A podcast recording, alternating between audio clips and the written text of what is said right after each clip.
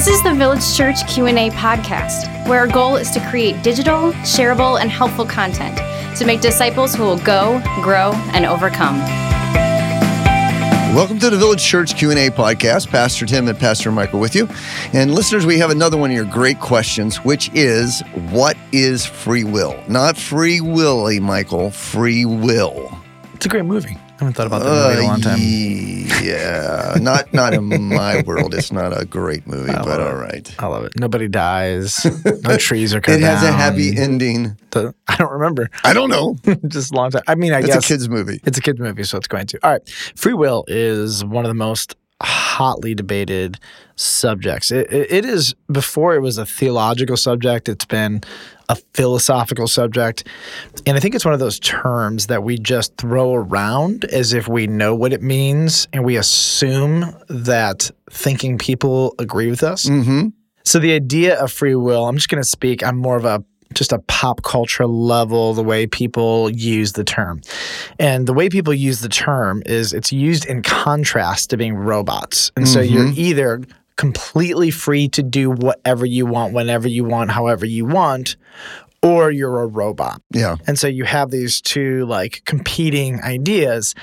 So in Christian circles, here's what happens. Like when when somebody comes to trust in Jesus, in their brain, they have percolated and marinated in just Western culture, which is good and bad. It's got some really great ideas and some really weird ones. But one of the one of the greatest values of Western culture is self-determination. I determine yep. my future. I am my own man. I make my own way. I, mean, my, my, my, whatever.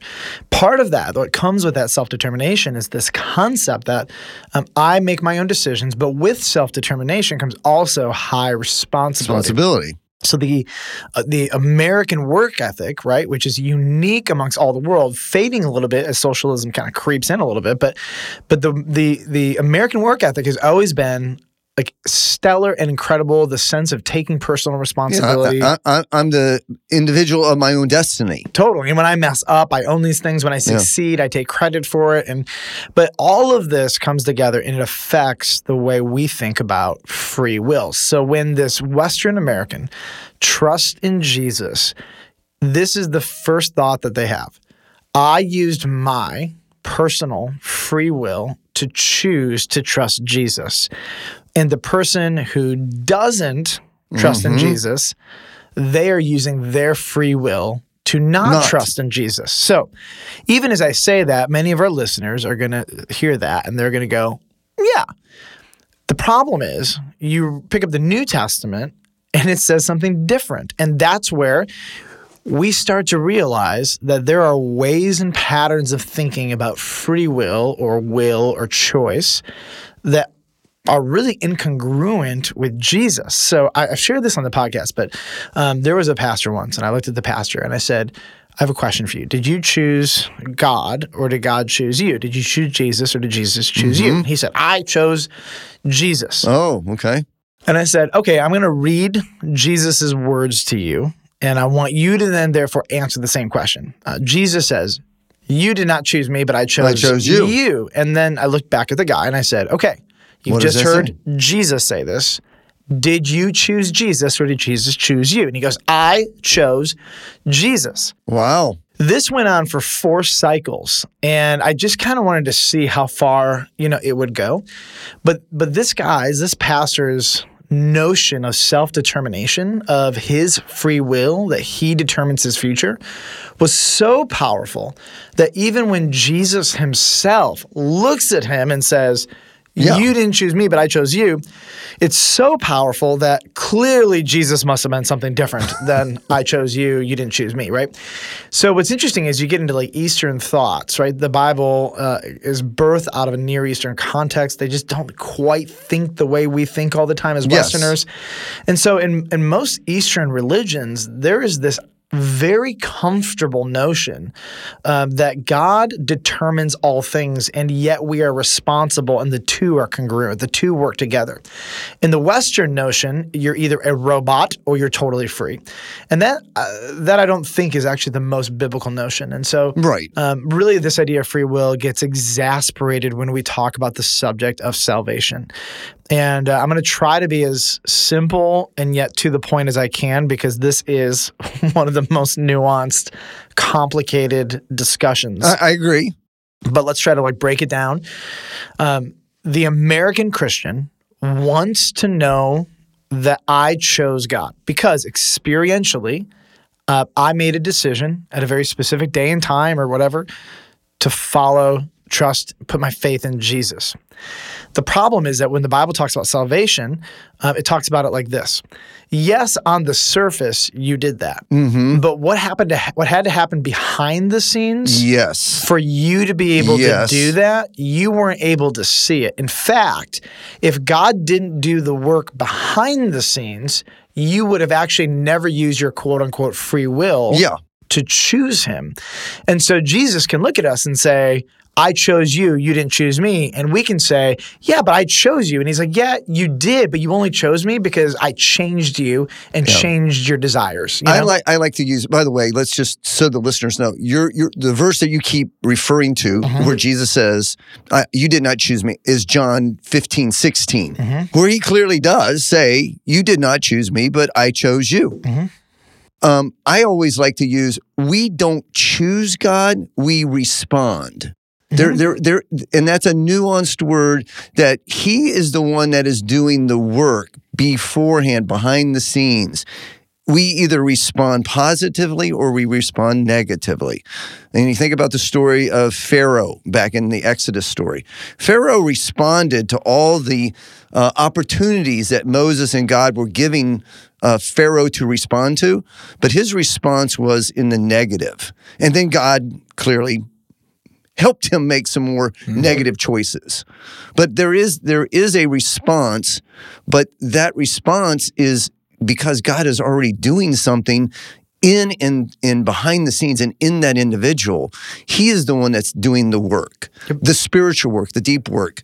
And we I, I totally agree with you that because of our Western culture and because as as Americans, we feel like we are the master of our own destiny. We make our own choice. You know, we can choose. You know, uh, the direction that we want to go. That that naturally carries over into the spiritual world. Yep. Which it doesn't. Totally. There, there's a. I want to read a couple scriptures here, and then um, one of them is from Acts thirteen forty eight, and and um, and here's what happens: they're preaching the gospel. Uh, the apostles are, and there's the the author Luke has a he basically reflects on what's happening and a whole bunch of people come to Christ. And here's what he says, Acts 13:48. When the Gentiles heard this, the gospel, they began rejoicing and glorifying the word of the Lord that they came to Christ. And then here's what here's what Luke says. And as many as were appointed to mm-hmm. eternal life believed. Here's what he's here's what he's saying. These people responded by making a free decision to worship and glorify God.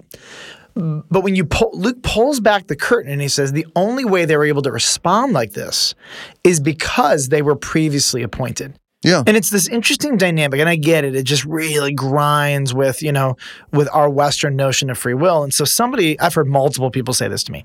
Um, free will is never in the Bible, or the Bible says that we have free will. I've heard it both ways. And there's actually two passages of scripture um, that explicitly discuss our will um, our ability to make decisions freely or otherwise as it pertains to salvation.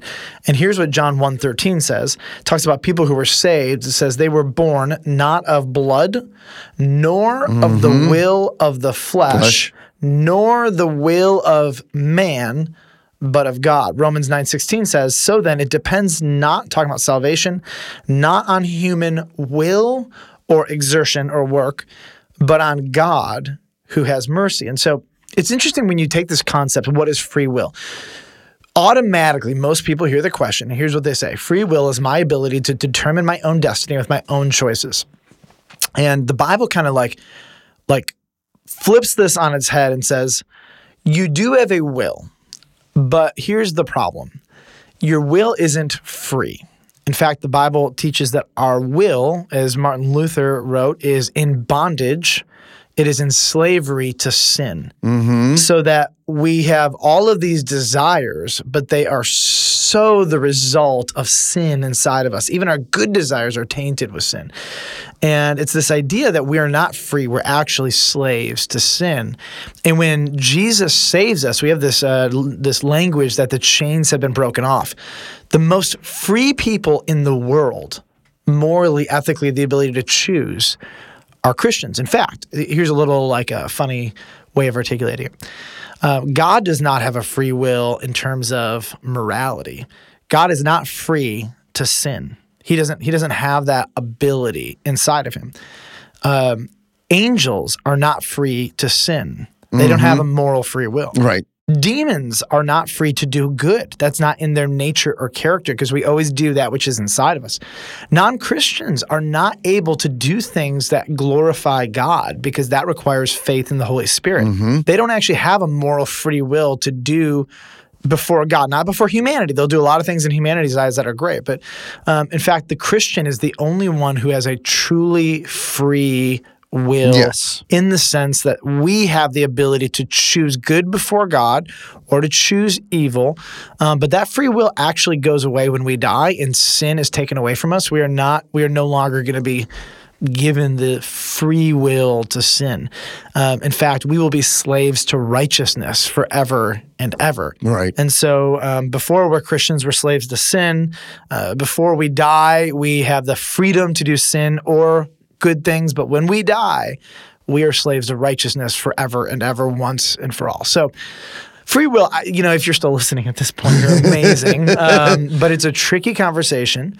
And uh, it's been one that for thousands of years, uh, Greek um, scholars. I mean, this goes back, just goes back, back, back. Everybody's been trying to figure out, you know, what is free will, and and uh, the Bible does have a lot to say about it. But um, our wills are a slave to sin until Christ sets us free. And um, but here's where I land.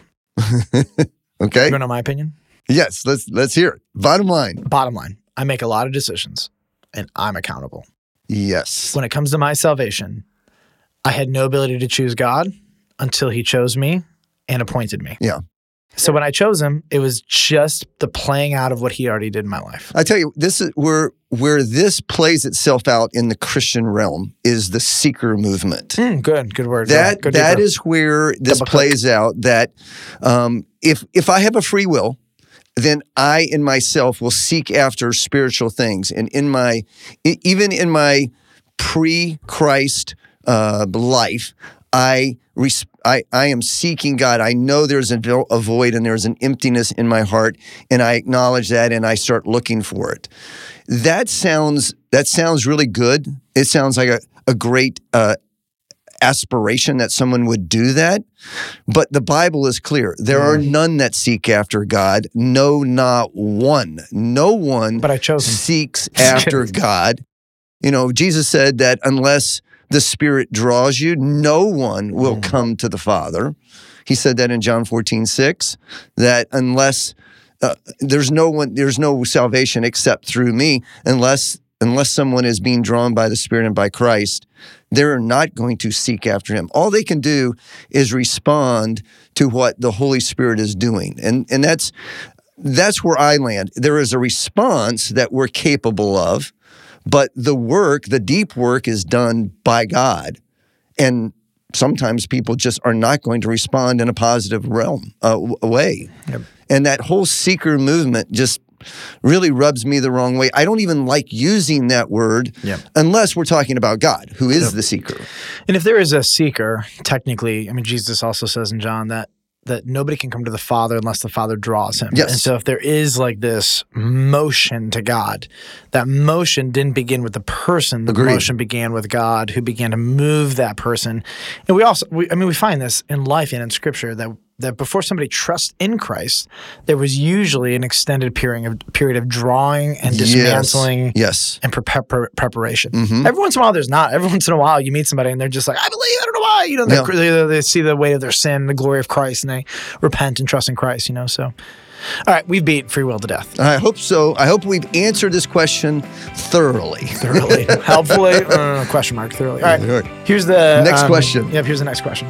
What if my spouse says they are saved, but I don't think they really are.